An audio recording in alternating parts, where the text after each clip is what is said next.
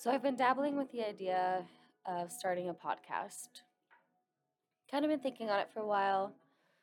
I've always wanted to find some sort of creative outlet that I thoroughly enjoyed and wanted others to be a part of, whether that was creating art or what. Um,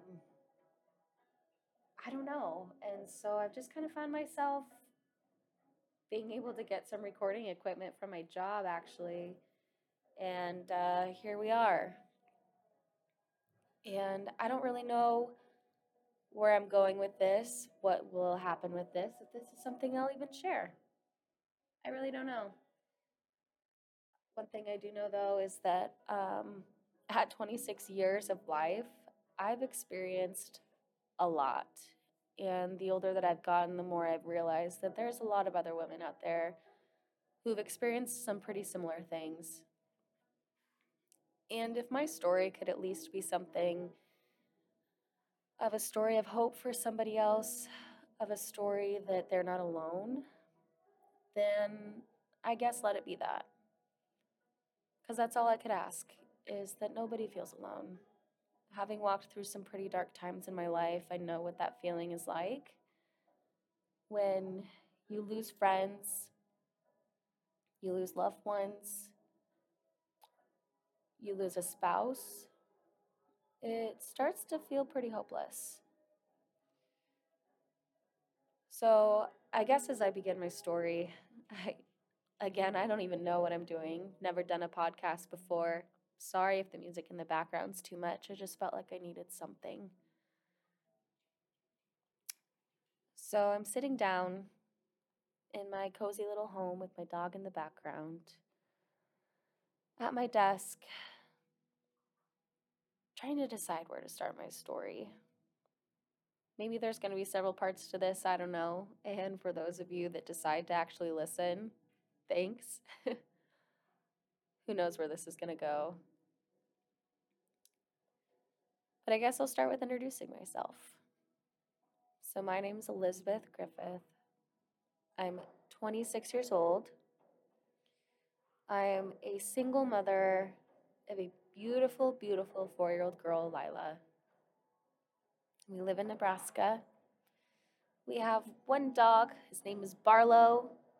He is so full, so full of energy. He's about eight months old. So you could say it's a busy house around here. Although I only have my daughter 50% of the time. We'll get there later in the story. Even at that, my life is pretty crazy. And I honestly just keep thinking about that one TikTok where it says, My name is Ryan, I think is his name. And my life is kind of crazy. I don't know. That's how I feel sometimes. I don't know if the craziness will ever slow down. But that's okay. We're learning to cope with it. learning to exist in the craziness. Learning to exist with these crazy allergies that happen in Nebraska as well.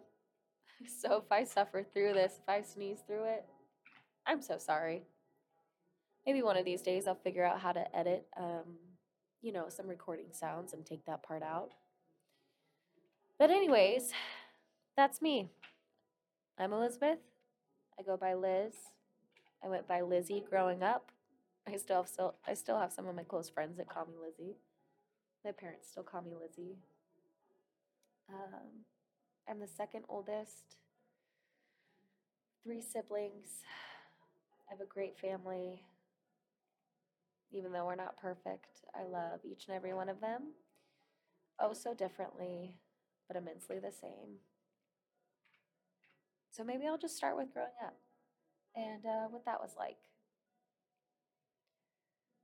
Well, my earliest memory is probably from when we lived in Kansas, where I was born, this tiny little town called Lyons, Kansas. There's not much that I remember from there, but we did move a lot. We moved to Wyoming when I was about three years old. Green River, to be precise, Green River, Wyoming, where I started first grade had my first little boy crush, things like that. My parents, um, my dad worked, my mom stayed home with us. It was just me and my older brother at the time. My little sister didn't come until I was about six years old. And we grew up, I guess, on the poorer side. Lots of apartment hopping, things like that, as my dad was the only breadwinner of the family. Kind of your typical lower middle class family, I would say. Grew up going to church. My mom was on the worship team. Um, grew up loving to sing, loving listening to music. And then at age six, we moved to Nebraska and spent most of my years, 10 of them, in Columbus growing up there. Moved to Broken Bow, Nebraska age 16, a tiny little town, which was very traumatic, to be honest. I know that was a hard decision for my, my parents to make for our family, but they did it. Went to college Wayne State College up in Northeast Nebraska. Um, got married at 19, graduated college while pregnant at 21, moved to Omaha, Nebraska in 2017, and uh, here we are, a single mom today. So lots of wild stuff in the in between spaces. Lots and lots of wild stuff. As a little girl, um, I didn't quite know or understand what was happening. But my mom used to babysit on the side for some spare money. And there was one little boy, I mean, he probably only had to have been like eight, maybe 10, around that age, um, who molested me at like age four. And I don't remember all the details of it. I just remember it being a secret secret to not tell my parents, but it definitely sprung a lot of curiosity in me growing up. Moving on um, to probably when I was like seven years old, there was even more of that curiosity in elementary school. Lots of things about sex and your body parts was talked about in elementary school, which is just mind boggling to me. Just thinking that um, my daughter is like around that age now. She's four, just turned four. Um, it's just crazy to think. So that sprung a lot of curiosity, curiosity about sex, curiosity about my body, which there's no nothing to be ashamed of about that. As children, we have a lot of curiosity about those things, and I'm still trying to figure out how to navigate talking to my own daughter about it in a way that's appropriate for her age to understand and um, to not be afraid to ask questions and whatnot. I'd say the next kind of like big thing would probably be in middle school.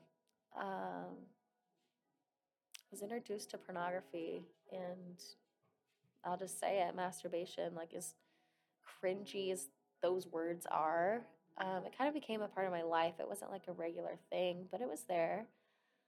Obviously, sprung a lot of curiosity in me and by age 13, I was already having sex with my boyfriend at that time. Holy cow. Um, thinking of like my younger siblings when they were at 13, that's so little. So little. And this relationship I was in, this first boyfriend I ever had, first everything for me, um, I didn't realize it until I got out of it, but it was very dark I lost a lot of friends because of that relationship. I was so dependent on this boy. I thought he was my everything. We were going to get married. It was going to be beautiful and great. He'd love me forever. You know, all of those emotions that go together with having sex with somebody, especially at such a young age when you're so underdeveloped. And I, my family wasn't a family that really talked about any of that. It was very much a secret. Uh, so I had a lot of questions that I just kind of tried to seek out myself, which led to a lot of really bad decisions in my life. Uh, but this relationship was very toxic. He was very controlling and manipulative, turned me against my parents, against my friends. Um, I there were times like we would get in terrible verbal altercations to the point where I didn't feel safe. Thankfully, he never physically hurt me, Uh, but there's definitely some emotional wounds that go along with that relationship and a lot of emotional scars. And I really never got the opportunity to process through that until after I had my daughter. Um, and I started going to counseling initially for postpartum depression and just realized that maybe I've been dealing with depression a lot longer than I had noticed. And so going to counseling brought up a lot of those things for me, which I'm happy for because it definitely gets harder before it gets better. But in the long run, it has made me realize a lot of things about myself, why I've done things the way that I've done, uh, why I've acted the way I've acted, why I've hung around the people I've hung around this relationship when I was 13 lasted until around 15. I think we dated for about two years, something like that. When I finally started to realize that maybe I didn't want to be in a relationship with this guy, and I started to realize he wasn't treating me very well. Uh, one friend finally kind of interjected herself and questioned me a lot about it, and um, at that point in time, I thought my only way out was to find another boy uh, that would protect me. Because this guy that I was dating actually lived just around the corner from me. So I definitely felt very unsafe knowing that. Like, what if I break up with him and he's like throwing rocks at my window or tries to break in or tries to manipulate me again? Like, what if that happens? I don't know what I'll do, blah, blah, blah. And so, of course, I found some like older boy in high school that was interested in me and gave myself to him too. At 14, I had sex with two people. Gosh, like I sometimes it's hard to even wrap my mind around some of the things that I had done because it's just feels like a completely different me. I mean, it is. It's a different me. And I've changed a lot and I've grown a lot from that. Um, but that relationship didn't last long. I told the first boyfriend that I'd found somebody else, told him I cheated on him, all these things to make him want to leave me because I thought that that would be the better choice to make him want to leave instead of me leaving him. And that did happen. There's obviously, he had a lot of resentment for me and whatnot. We went to a pretty big high school, so I could kind of avoid him. And I just knew not to go on a walk by myself around the block because then I wouldn't run into him on accident or anything. But it was soon after um, I'd kind of gotten into this relationship with an older guy that my parents had actually found out about it. Because little 14 year old me didn't have a cell phone, and my way of communicating was through Facebook, um, sending messages. And of course, I left my Facebook open, and my parents rifled through my messages. They saw that I had been messaging this boy, inappropriate things, talked about things we'd done. Um, and my parents confronted me about it one night when I came home from a friend's house. And I just felt so at loss because this new guy that I just started talking to like ghosted me. That really wasn't a term back in like what would have that have been? I don't know, 2009. That wasn't really a term, I suppose. Um, but that's what happened. He ghosted me. I felt heartbroken. I was like, oh my gosh, like I left this one boyfriend for this new boyfriend, and now he doesn't want me, and nobody wants me. And my 14 year old emotions were a roller coaster, um, especially having my parents confront me about it. I didn't even know what to do. It was honestly heartbreaking. And it's still heartbreaking to think about, like the night my parents walked into my room and scolded me. My mom yelled at me. I don't remember everything that was said. I just remember both of my parents crying. My dad cried, and I think that was the most heartbreaking thing. My dad and I were pretty close growing up. Not so much my mom and I, we butted heads a lot. And I think it's because she saw a lot of likeness in me from her former self as a teenager. So that made it hard. Um, but I just remember the look of disappointment on my parents' face. That their 14 year old baby girl had slept with two boys, was making bad decisions, and I'm sure they didn't really know what to do or how to handle it. I mean, nobody nobody prepares you for those things. There's no written guide on 12 steps to your teenage daughter sleeping around. Like I don't think that exists anywhere.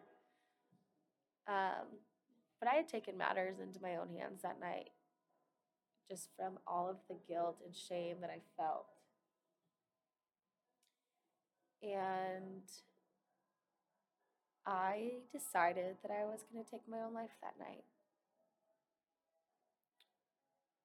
And obviously, that didn't work out because here we are recording somewhat of whatever this podcast is. But I had, after my parents left my room, I had gone to the medicine cabinet and taken just about everything that I could get my hands on.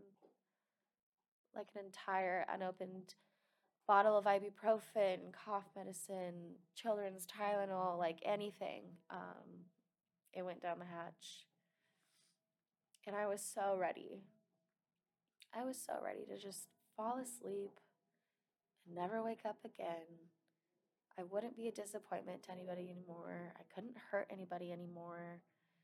And maybe this life would be so much better without me because I wouldn't be disappointing anybody, especially my parents. And I woke up that next morning and profusely vomited whole pills. Like, I, I, honestly, it's a miracle of God. Like, nothing digested into my system. Like, I had no crazy side effects other than vomiting. Um, I went to school that day not feeling great. I was supposed to have a social studies test. I remember that. And I told my teacher, I was like, I don't feel good. She thought I was faking it. I told her I would never do that, that I would make up the test the next day. Um, and she let me go down to the nurse's office and called my mom to come pick me up. And as I'm waiting there for my mom, I felt like I waited for like an hour. And we lived maybe like five minutes across town. Ended up throwing up in the office at school Thankfully, I was able to make it to a bathroom so nobody could see that I threw up straight pills. But it was the hardest thing. Um, having my mom walk into the school and not say a single word to me. And it lasted like that for a couple of days. We didn't talk. We didn't we never talked about what had happened. We really still haven't, honestly. I never told anybody that I tried to take my life that night for a very long time. Probably wasn't until college until I actually told somebody about it. Like, really told somebody. But I was pretty broken for quite a while. Didn't really feel loved. Felt like I was just a family disappointment. And uh, really just started to put myself out there to guys because that was the only way that I could feel temporarily wanted even if it was just for my body. So I slept around a lot in high school. And then by age 15, um, I was actually raped by a senior guy who came from a pretty wealthy family. I thought he was kind of like a little little bit of a love interest, more of a friend. He was supposed to take me home one night after a basketball game and ended up not taking me home. Drove to some um, dead end road out in the country. 15 year old me didn't have a phone or a way to get a hold of anybody. And he just sat there asking and asking, Will you have sex with me? Let's have sex. Will you have sex with me? I kept saying no, crossed my arms, grabbed my legs, kept saying no, asked him to take me home, told him my parents would wonder where I was at. And for the longest time, the statement that he said to me stuck in my head for years. I mean, years. Years, as in, like, I just processed this maybe like three years ago with my counselor, but he had said, It's not like you have anything left to lose. And in that moment, like, I grew weak and I just said, Okay. And I didn't really realize at the time that, uh, I was being raped until I finally confessed it to a friend. And she held me while I cried and she defined it for me. She was like, Lizzie, you were raped. you didn't consent, you didn't want that. You gave in because you thought that was your only way out to get home. And it's true. That that's exactly how I felt. And what sucked was I saw this guy like every day on my walk route, like through school to get to classes. And every time I saw him, I wanted to vomit. And I just felt like I couldn't say anything to anybody because he came from a family of money. And nobody would believe me. Or my family didn't have enough money to to go to court, to take him to court. Like nobody would believe me ever. And so I never said anything. So more years of just dating shitty guys, really shitty guys. Uh, my parents ended up finding out about the rape because there was another shitty guy that I talked to and finally had a phone and I texted him about it and told him he was the only person that knew and all of this. And my parents were kind of snoopy and took my phone one night and read through text messages and had seen that I had talked about it. So, of course, there comes another confrontation about it. And um, I just didn't have the heart to tell my dad who had done it because I knew that if he knew, he would go kill that boy. And that was the last thing I needed was to lose my dad. Um, it was scary.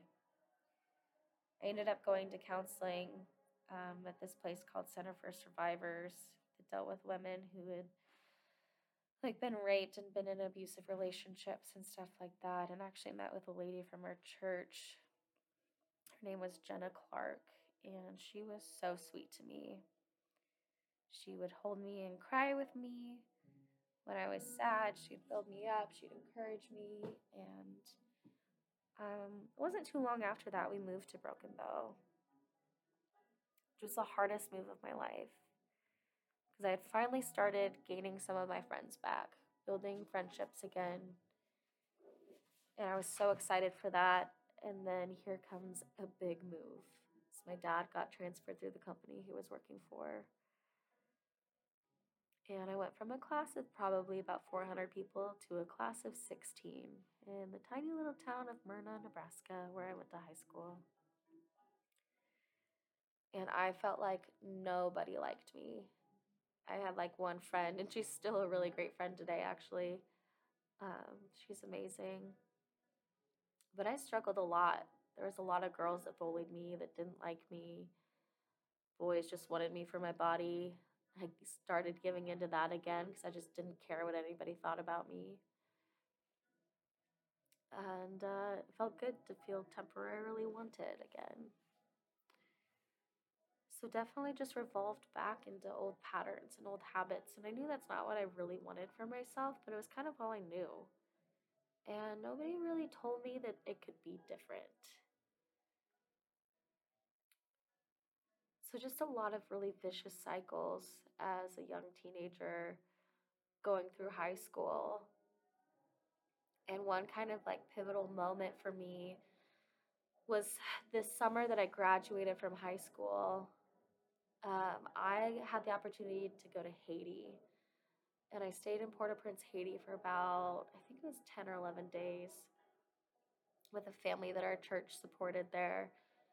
And just kind of got to experience what it was like to be in a different country, um, a developing country at that, one that had experienced huge earthquake and terrible things. And um, it was very eye opening and it was crazy to see like the love that people had for each other there, the support that people had, the love for God. I mean, if I was in that situation, I would 100% think that God is not real because why would he let that happen? But man, the community that just surrounded that was insane. And it was such an eye opening experience for me. Very eye opening um, especially being the only girl out of four people that went on this trip. I mean, aside from my youth pastor and his wife, there was three other boys, and then it was me. And I'm glad it was that way, because um, coming back to the states, I realized there was a lot of times that I was probably in danger's way, and the boys were protecting me without telling me, which was very sweet and definitely a godsend. that they looked after me is there's a lot of trafficking and stuff that happens in Haiti. And one kind of scary experience was going to the market one day and seeing this guy on his cell phone. Well, he didn't get on his phone until him and I had made contact, eye contact. And he was talking in Creole on his phone, staring at me, and would not take his eyes off of me. I started to feel really uncomfortable because I kind of moved around a lot. I'm looking like at this restaurant, what I should eat. This guy's eyes are glued to me like none other.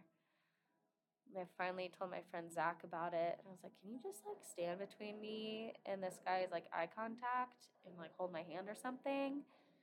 And thankfully he did. Like being the brave young teenage boy that he was, he did just that. And as soon as that happened, this guy hung up his phone and left. Um, but that was pretty scary to like actually notice that that was happening. The boys had mentioned that there were other times too when we'd be walking that um, strange men would follow us. And that's why they always had um, like our youth leader walk in front of us and the boys behind me pretty much. Kind of like surrounding me. And I never really realized that until they said something. And I'm definitely thankful for God's protection in that. And I'm thankful for the experiences that I had there. And I just knew that my heart was not in a good place with what I, the decisions that I had made in my life up until that point, up until 18 years of life. I wasn't satisfied with it. I knew God wasn't satisfied with it. I knew there needed to be some change because I was kind of riding this fence of like, oh, I believe in God, but I like underage drinking and I like sex and I like these things and I like boys and I want to do me and I don't want to listen to authority, especially my parents. I'm going to college, like all this kind of stuff. So I feel like then was kind of when, um, I don't know, maybe God started to kind of pull at my heart a little bit I was making myself more vulnerable to Him, softening my heart. Um, it was a lot. There was a lot that I experienced by age 18. And I never would have guessed that that's what my life would look like. I remember being in like eighth grade, going to freshman year that summer, and talking to a friend about, like, wow, like, I never thought I would live this long. I always thought I would die. Um, I mean, I still think that to this day. Like, I'm 26, I'm a mom, I own a house, I have a car. Like, whoa, I never thought I'd get here. We may not be killing it, but we're making it. we're, we're making it work. And now that I'm like looking at a timer, I'm like, oh my gosh, I've been talking for 30 minutes of time. Um,